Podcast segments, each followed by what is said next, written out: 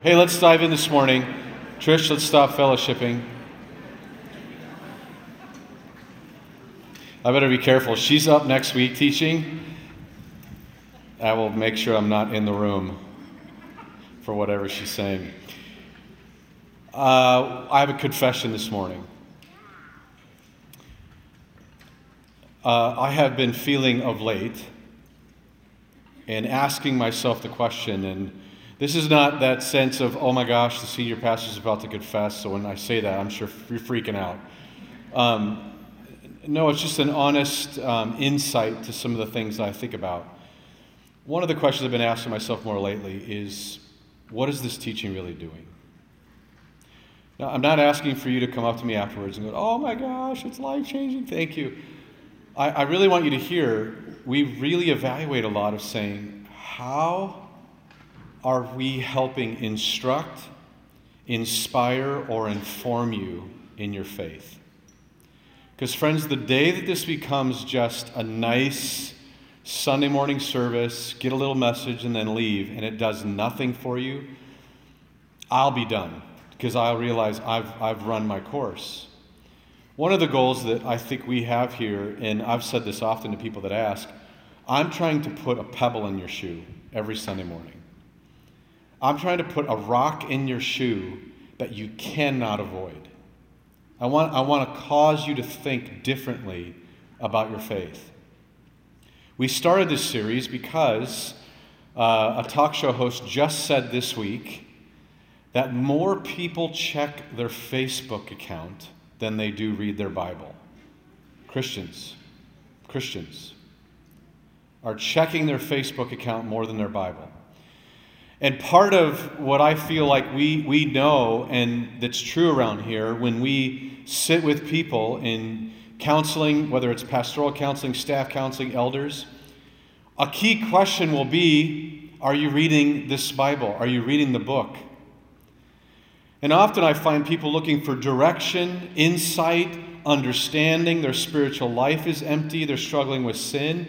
And we'll say, Listen, this book was left for you written for you, not only for direction and protection and an understanding provision, but by the nature and character of God, for you to understand more about how He's wired you, how He's created you, and what He's created you for. And so, what we find is, especially with the Bibles today, most people have uh, a lot of other things that they feel are more important in their life to do. And yet, every week, we'll spend hours preparing and getting ready for a service to teach you this. Friends, can I, can I charge you this morning? Can I, can I challenge you? Uh, can I dare you? This book will change your life. If you're not reading it, it's probably going to be hard pressed to, to have that happen. It, this book will change your life. Is it a challenge? Yes. Is there a lot in there? Yes. But Scripture says very clearly it will unlock more of how God's wired you. The Holy Spirit will begin to use that in your life and to change you. Now, we did that because we wanted people to re engage in their Bibles, and so that's why this series in the summer called 10. And I would just encourage you, if you've not been here for these previous weeks, gosh, that's what's great about technology. You can go back and watch those. Again, we don't there's nothing beneficial for us for how many people are doing that, but we just know this is really good stuff for you. It's helpful for you in your spiritual journey. So, we, we've been talking about the Old Testament. We've spent five weeks breaking apart the Old Testament into five basic parts, and it's really the story of God's original covenant to the descendants of Abraham. We know that the creation, then the fall, and then God's restoration story that he's promising something to come. Now, I'm going to do something uh, to, to help put you in context to this gap, because the next five sections are the New Testament, the New Covenant. Not to say that the Old Covenant was done away with, but it's going to be fulfilled and expanded. And God is going to, to bring a new answer to the story of brokenness in His creation, and that's through Jesus. But we know in this period there's about a 400 year gap of where we don't hear much from the scripture writers. And there's a sense that God wasn't speaking or wasn't around. And so we don't know that for fact, but we just, there's called the intertestamental period. Now, I don't know if you can, can completely kind of grapple what that would have felt like. So let me take a stab, and then also, I think we just spend a moment thinking about this in our current situation. How many of you have turned on the news of late and felt a weightiness about the evil in our world? I mean, it seems like every week there's a one up, right? It, it, if, if Satan had the, the puppet strings to all these things, in the, it's like every week is a one up, right? From murders to shootings to now what happened in Dallas, for why it happened in Dallas, right? Because cops killing other people, now people killing cops, but it doesn't end there. It's terrorism around our world, it's evil around us. Could you imagine 400 years of that environment? 400 years of where the Persians take and pillage the Israelites. They're taken captive and then returned. Their temple is torn down. The Maccabean culture. Then finally, as we get into the Gospels, Rome is now rule and Israel's in captivity again. I don't know about you, but I feel the weight of our current world. Now, scripturally, we're, we're not any different than we've ever been. We've been as sinful and as evil and as dark. And the prince of this earth, as Satan is, and will be overthrown by Christ, but we feel that weightiness, don't you? So we sing this song that, that Bobby and Molly sang for us. Even so, come, Lord Jesus, come. We wait. We wait for you. Like there's sometimes I'm sitting there and I'm thinking about the message and I'm kind of prepping my head and I'm praying. There's sometimes I can't just, I have to sing the song. That's one of those songs for me, especially in light of our world. It's, oh, you're coming soon. We're waiting for you to return, to fix, to restore. Friends, that is the weight of what we enter into the New Testament. But I want to pray right now because I know it's not just Dallas, it's all over our country and our world. I know it's even in our church. From, from people who have gotten cancer, from news about families, finance, insecurities, fear. There's so much. And it's a sense of we have one thing this morning that we can hold on to, one that knows better than all of us, and that is God Himself, knows there's a hope. And we have that. And I want to pray for this this morning. God, we, we do wait. We wait for you. We know you're coming soon. In that waiting, Father, I pray, Lord, this morning that we wouldn't just sit, but God, that we begin to proclaim the good news that there's a hope greater than any evil in this world and that's Jesus himself. God, maybe we'd be inspired this morning by the stories of these three or these four writers this morning in the Gospels. We pray this in Jesus' name. Amen. So, our Old Testament launches us in this waiting period, and then we have the Gospels, the New Testament. New Testament is, is a record of historical events of the saving life of the Lord Jesus Christ, his life, his death, resurrection, ascension, and the continuation of his work in the world through the Holy Spirit. It is the fulfillment of the events anticipated by the Old Testament. That's our New Testament, which lands us in the Gospels. The Gospels simply mean is the stories, the actual stories of Jesus living this life here on this earth in physical reality, and it's good news. It's good news. We'll talk about that in a minute. But I want you to, to understand there's four Gospels there's Matthew, Mark, Luke, and John. And often we get confused about okay, there's four writers, and they don't write chronologically, and some of the stories are a little bit different. They're not contradicting, they're not wrong, but they're four different views. How do you explain that? They're, they're writing about something they were eyewitnesses to. This is important for you to know. There were more than just these four eyewitnesses. In fact, there were hundreds of eyewitnesses around the life of Jesus. They say that up to 120, up to 5,000 that were watching the life of Jesus. And so, if I were to give you this morning the task of writing a one page summary of the message this morning, and we were going to post it on the website tomorrow morning, wouldn't it be interesting to read all the different viewpoints? This is similar to, there was a cinematography kind of um, discovery or technological breakthrough back when The Matrix, the movie, came out. And I don't know if you're ever geeks that way, but I am and a sci fi geek. I like sci fi movies. And so there was this, this whole thing called bullet time. The principle was to set up cameras all the way around an actor.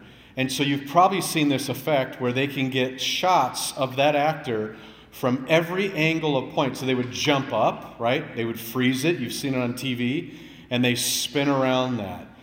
Every camera a unique picture. So here is the, the raw bullet time footage. This is how they did it. Uh, just for your, I don't know, information. All those black dots are all cameras. So the actor would be doing whatever stunt or they were doing. Every camera is going through the picture right now as you're seeing it. It's taking a picture. So we're kind of at camera view watching that. Every view different. All right? This is similar to the Gospels. The Gospels are a unique view for that disciple or that follower of Christ. And so you see, they've taken the cameras out, but the same concept all the way around. We'll wait around here for a moment. Look, it looks like he's a great actor or stunt person, but he's on a cable. They've cut it out. Now, there's the finished effect in the movie. So, you ever saw the movie? This is what he's, he's dodging. But look at the different angles. Now, what's important for us to think about as we're seeing this the Gospels are different angles to seeing the life of Jesus through a different lens. Matthew, a Jew, Mark, Luke, a physician, John, very different angles to the life of Jesus, all right? Paul says this in Romans about the gospel and, and the power of it. I'm not ashamed of the gospel because it is the very power of God for the salvation of everyone who believes. So it's not just the stories, the gospel means it's the good news of Jesus. First for the Jew, then the Gentile. For in the gospel, a righteousness from God is revealed, a righteousness that is by faith. From first to last, just as is written, the righteous will live by faith. And so this morning, we dive into the four gospels. You have a green card there, pick it up. Um, how many of you have struggled to take notes on the cards? You're just not note takers. So you were those like straight A students, you didn't have to take notes. Um, the more spiritual of us will take notes. I'm joking, joking. Uh, you don't have to take notes. We actually post these later on, but the, the purpose is for you to kind of get some structure and idea about uh, the gospel layout. so, first, write a six this is our sixth week of 10. Uh, Trisha will be teaching next week the book of Acts on its own. Um, no pressure, one book, 40 minutes to fill. I don't know how she's going to do it, um, but she'll be Holy Spirit led, right? Right? There you go. Um, the Gospels, right up there on the top, and put good news in parentheses and Jesus. And I want to say just about this if, if anything irritates me in, in our Christian culture, it's the Christians that feel like they're supposed to bring hellfire and damnation and shame and fear and guilt people into the kingdom. I'm sorry, friends, but I don't sense that after Jesus dies and resurrects and comes again, he says, Bring the good news. The harshest language that comes out of the Gospels in the New Testament are not to people who don't know God. Guess who it's to? Those of us who do. The, the hard speaking goes to people that say they're Christians and aren't living that life. So, if anything should have freedom this morning, I should be able to unload on some of you who are say you're Christians, but you're not living it. So I get I struggle sometimes because the gospels are this story of great news. This is great news. You don't have to earn spirituality in this life, it's given. You, you don't have to worry about your eternity because God has a way for you. This is the great news of the gospel. I love this. I love this. So you're going to write four boxes and a line. I'm going to teach you a little bit different this morning, but we're going to start right with the, the Gospel of Matthew. Matthew's goal, if you write underneath there, is that he wants you to know that Jesus is the King. Jesus is the King. Why is this significant in his angle, his, his camera angle about the life of Jesus? Well, let's look. First of all, his audience is to Jews. Matthew, a Jew himself, wants to write to a Jewish audience. Why is this critical? Because his goal is to give evidence that Jesus is the promised Messiah. You know what Messiah means? It means promised one, anointed one. It means one that is coming. Jesus is the promised Savior. And the Jews are doubting that. And he wants to give claim to no, no, he is the Messiah, he is the one. One of the saddest, I think, pictures that Trish and I have had when we've gone to Israel is being at the Wailing Wall and seeing very pious and very religious Orthodox Jews crying out for the Messiah to come. Because, see, the difference between that person and, and us is we believe he's, we're praying for him to come the second time, meaning he's returning. They're still waiting for the first time. They've missed it. Scripture actually talks about that, that the Jewish nation will be blinded in not seeing and recognizing the Messiah. So it's even prophetic. So Matthew's goal is to prove that he is the promised one. How does he do that? Well, I know it's small writing, so I'll repeat it. First bullet is 53 Old Testament quotes, 76 references to the Old Testament. Matthew is saying, remember when Isaiah said this? He fulfills it. Remember when Ezekiel said this? He fulfills it. He's trying to prove to the Jews who would have read what? All the prophets, the Torah, Genesis, Exodus, Leviticus, Numbers, Deuteronomy. They would have been experts at that. And so Matthew is trying to prove it. He also mentions 35 times the word kingdom, of reference that Jewish culture would have known, waiting for the kingdom of God to come, for him to redeem and rescue Israel. Now, albeit they would have thought politically, they would have been looking for a political restoration. So Matthew is leveraging that. Also, he'll use son of David nine times. Why is that critical? Because you remember all the way back when it says the line of the Messiah will come through who? David. He's got to be a son of David. Matthew's whole goal is to connect them that this is the Jewish Messiah you've been waiting for. Now, interesting about Matthew, guess what he is? He is called by Jesus out of being a tax collector. Tax collector. Well, I'm going to get to it in a bit down the road here, but he is, it's one of the most loathed and hated positions in culture at that time. They're slimy because they, they basically, I heard someone say, still is, still is. Uh, because they could charge extra tax.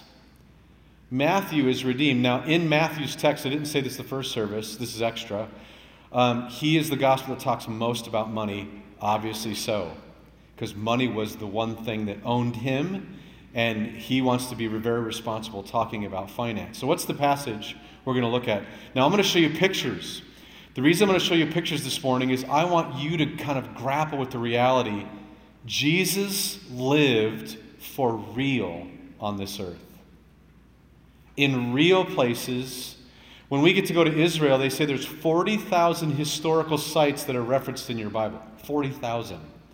You're in the bus or in this Mercedes bus, and you're like, all of a sudden, you're going, whoosh, it goes by, it says, David killed Goliath here. You're like, stop the bus! But there's all too many things to see. It's like there, there's so much. I want you to know that he really lived. And so in Matthew 16, one of my favorite passages, we're launched all the way to a, a, an area, Caesarea Philippi. Jesus decides to take a, a field trip with his disciples.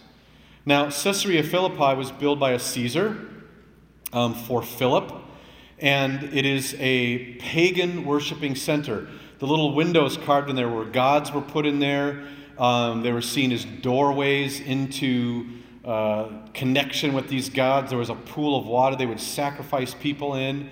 So, this is a real place. Now, this would be like this morning us saying, we're gonna, I'm going to take you guys, we're going to all fly to Vegas.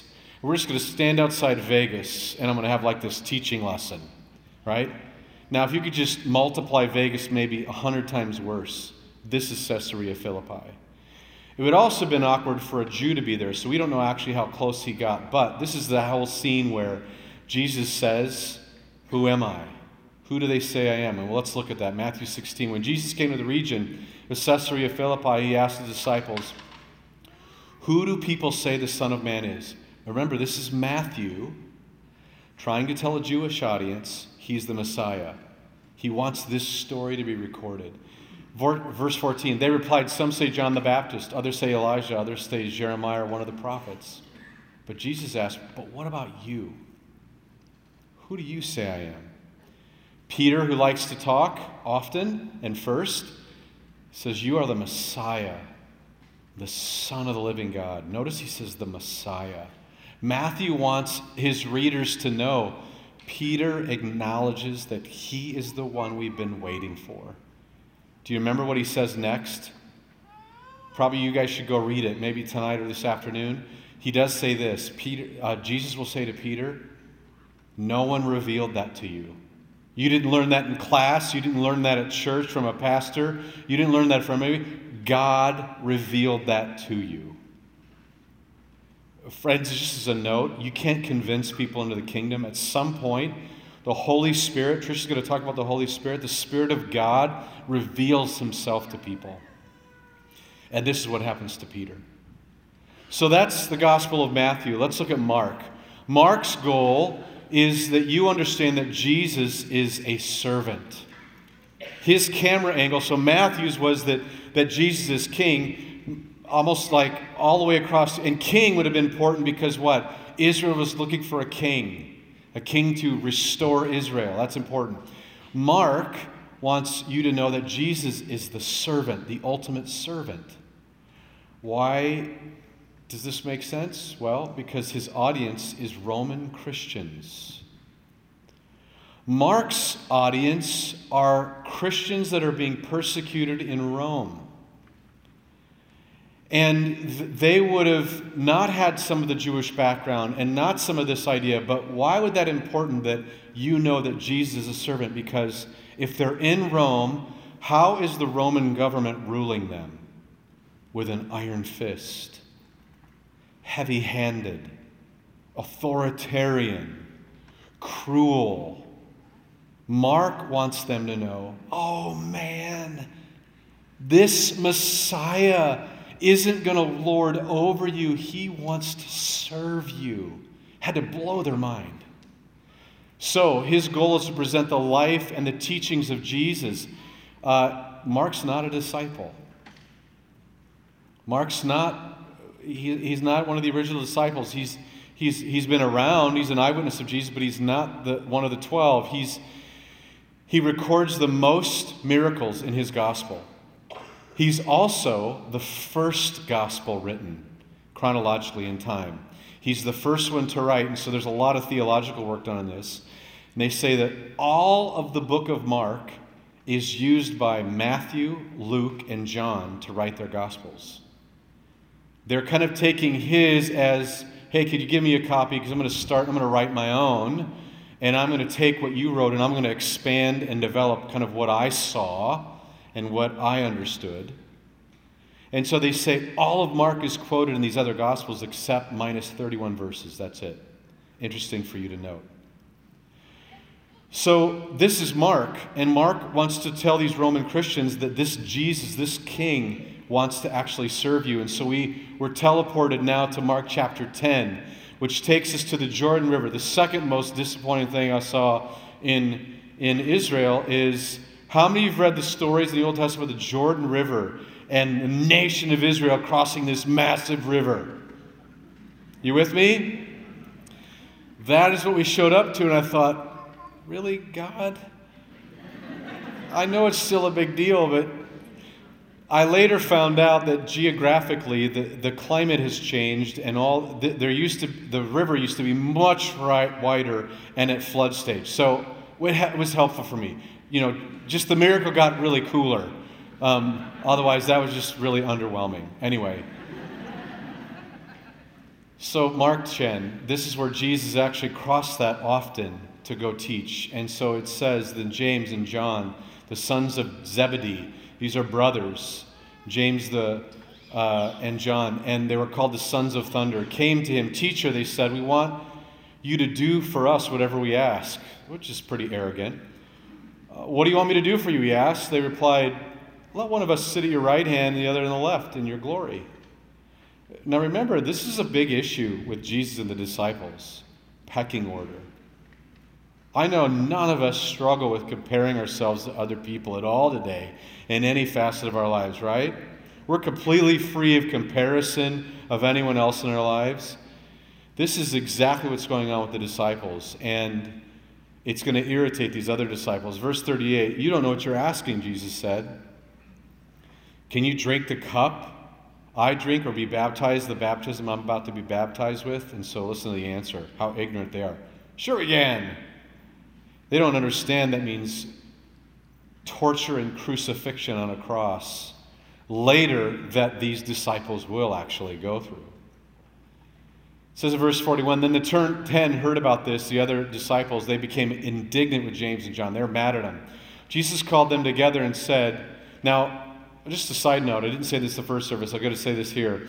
I find it interesting. Sometimes we think they're mad at him because they're saying, Oh, how dare you guys talk about that? It's so wrong a lot of commentators will say they're mad at him because they asked the question first and they're not going to sit at the right hand and left hand of God.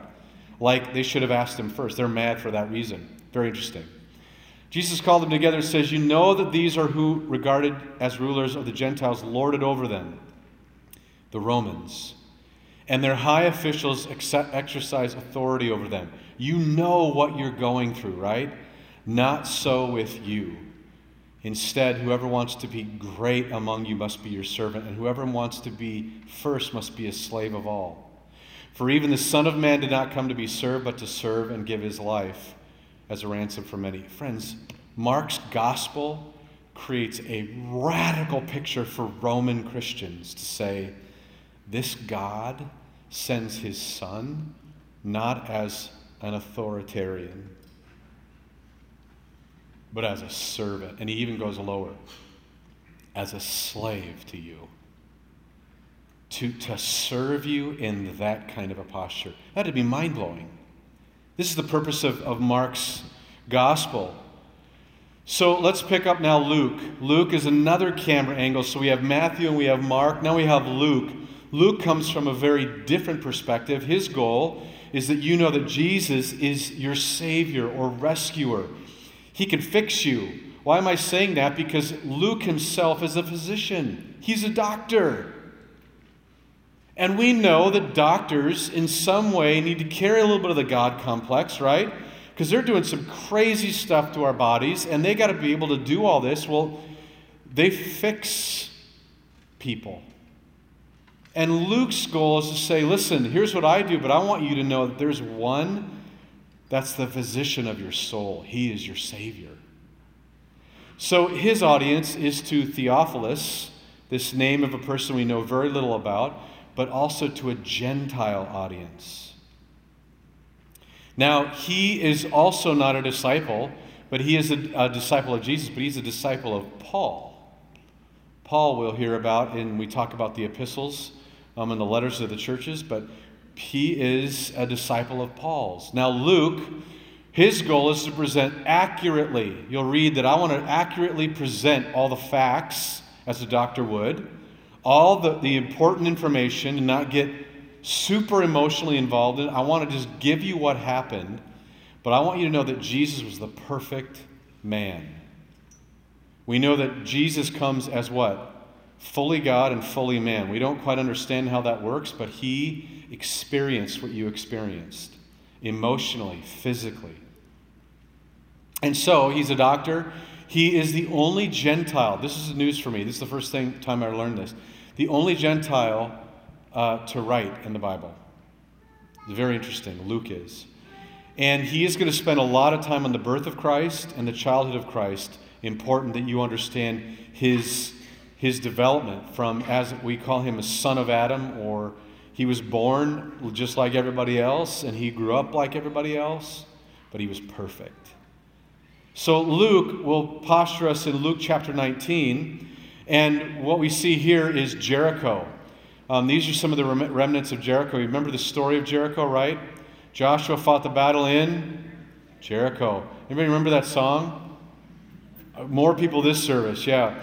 Joshua fought the battle of Jericho, Jericho, Jericho. The walls came tumbling down, and you, there's like songs for that in Sunday school. So Jesus is actually, Jericho still exists in this time in the New Testament. He's there. I'm showing you this picture because he was there. He was in Caesarea Philippi, crossing the Jordan. In Galilee, he's in these places. Luke 19.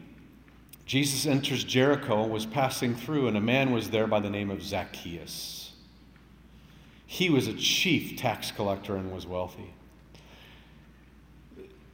So remember, I talked to you about Matthew as a tax collector. A tax collector had this role they were one of your own people, commissioned by the Roman government to collect a certain amount of money from a village. You could tax anything and you could put on as much more as you wanted to. That means I could tax you for crossing a bridge or a river. I could tax you for getting in your boat and porting out of your boat, coming back in, tax you for your fish. I could tax you for everything. This is why there's so much around the scripture around a little bit of that sense of tension they felt from tax collectors.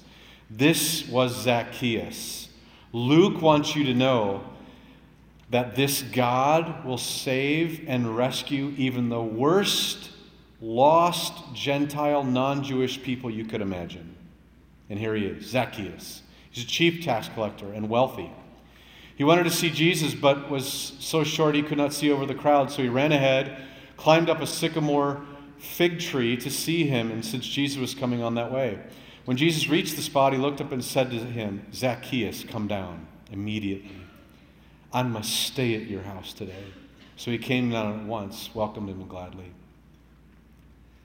Jesus is not only king, he's not only servant, he is savior that can save tax collectors, that can save wealthy, greedy, lost people.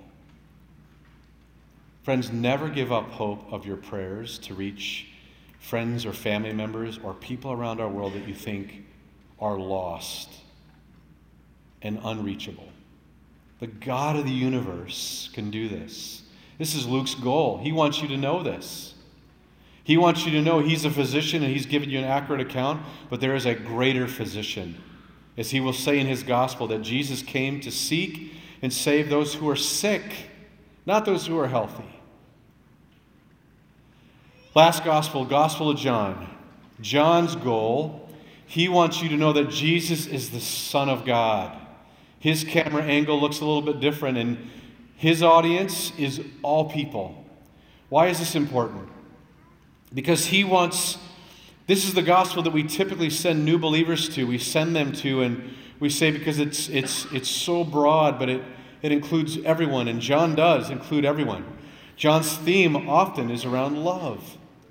That this God loves you, this Son of God loves you so many different passages about, about the love of God. Remember John 3:16, the famous passage, for God so loved the world. John wants you to know this. His goal is to present Jesus as the Son of God, a loving God that would send his Son. Now, John, brother of James, they were called the sons of thunder, brother of James. But there's also a unique piece in John that I, I wanted to call out. John wants you to know about the, the significant deity of God, that this is the Son of God. And if you look through the gospel, often there are these I am statements that Jesus makes about himself, that I am. And John points these out. One's like, I am the bread of life. I am the light of the world. I am the door. I am the good shepherd. I am the resurrection and the life. I am the vine. Jesus will mention all these, and John wants you to know wow, this is the Son of God, the deity of God. This is who he sent. And I want you to know that he loves you.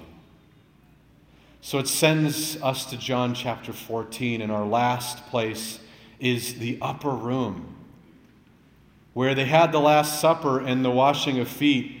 And this was another, I've shown all these disappointing places because this is the third like disturbing place. We're so excited to go up there, only to find it filled with cats and smell of cat pee. Yeah, so we didn't want to stay in the upper room very long because it was disturbing. So Steve Gert was in here last service. He goes, Now I know why Jesus washed their feet. uh, I don't think so. That was right. Nice, nice observation from Steve. But the, so the upper room, this is where Jesus was. They, they believe this is where the disciples gathered and had this supper. And so we find ourselves in John 14, it says, where he's telling his disciples, Do not your, let your hearts be troubled. Uh, you believe in God, believe also in me. My Father's house has many rooms. If it were not so, would I have told you that I am going to prepare a place for you? If I go and prepare this place for you, I'm coming back to be with you, so that you may be where I am. And this is the, the thing he says here at the end. He says, You know the way to the place where I'm going. Thomas says, Lord, we don't know where you're going, and we don't even know how to get there. Famous verse, first verses I ever learned as a kid. I am the way, Jesus says, the truth and the life. No one comes to the Father except through me. If you really know me, you will know my Father as well. From now on, you do know him and have seen him. John wants you to know this Father and Son are together. And they together are bringing a love gift that will save and redeem the world. So these are the Gospels. This is this period in history that there's Roman rule, there's struggle, and really trying to figure out how to respond this morning, how to, to, to call you into communion this morning with these, these gospel stories. Really sends me probably back to Matthew 16 and is this Who do you say Jesus is? Because, friends, this morning, if you say Jesus is King, Jesus is servant. Jesus is Savior. Jesus is the Son of God. That should change everything about you. Because I think we casually think about Jesus, but I don't know if we allow the reality, the answer to this question to fully sink in to who we are. This morning, as you go communion, can I call you to ask yourself that question? If you're finding your spiritual life dry this morning, maybe it's revisiting the question that Jesus would ask you Who do you say I am? Not what does everybody else say, but who do you say? What does your life reflect by your answer? Sally Lloyd Jones says, towards the latter part of the Old Testament writing, she says this many years later. God was going to send another. This is that intertestamental period, right before Jesus is born. It says God was going to send another messenger with the same wonderful message, just like Jonah. And just like Jonah, he would spend three days in utter darkness. Jonah in a fish, Jesus after being crucified in death. It says, but this messenger would be God's own son. He'd be called the Word. Remember John 1? The Word became flesh, and it says, because he himself was God's message. God's message translated into our own language. Everything God wanted to say to the whole world was in a person, and his name's Jesus. And he really lived. He really walked this earth. And he really has a message for us this morning. As we go to communion, maybe we ask the same question of ourselves Who do we say Jesus is? Father in heaven, I pray that we're struck to the core of our, our belief in our hearts and minds to answer the question. And God, if we can say that you are your Son is Lord of our lives, then God, a deeper question must be asked is why do we still live the way we do? God, convict us, stretch us this morning in Jesus' name. Amen.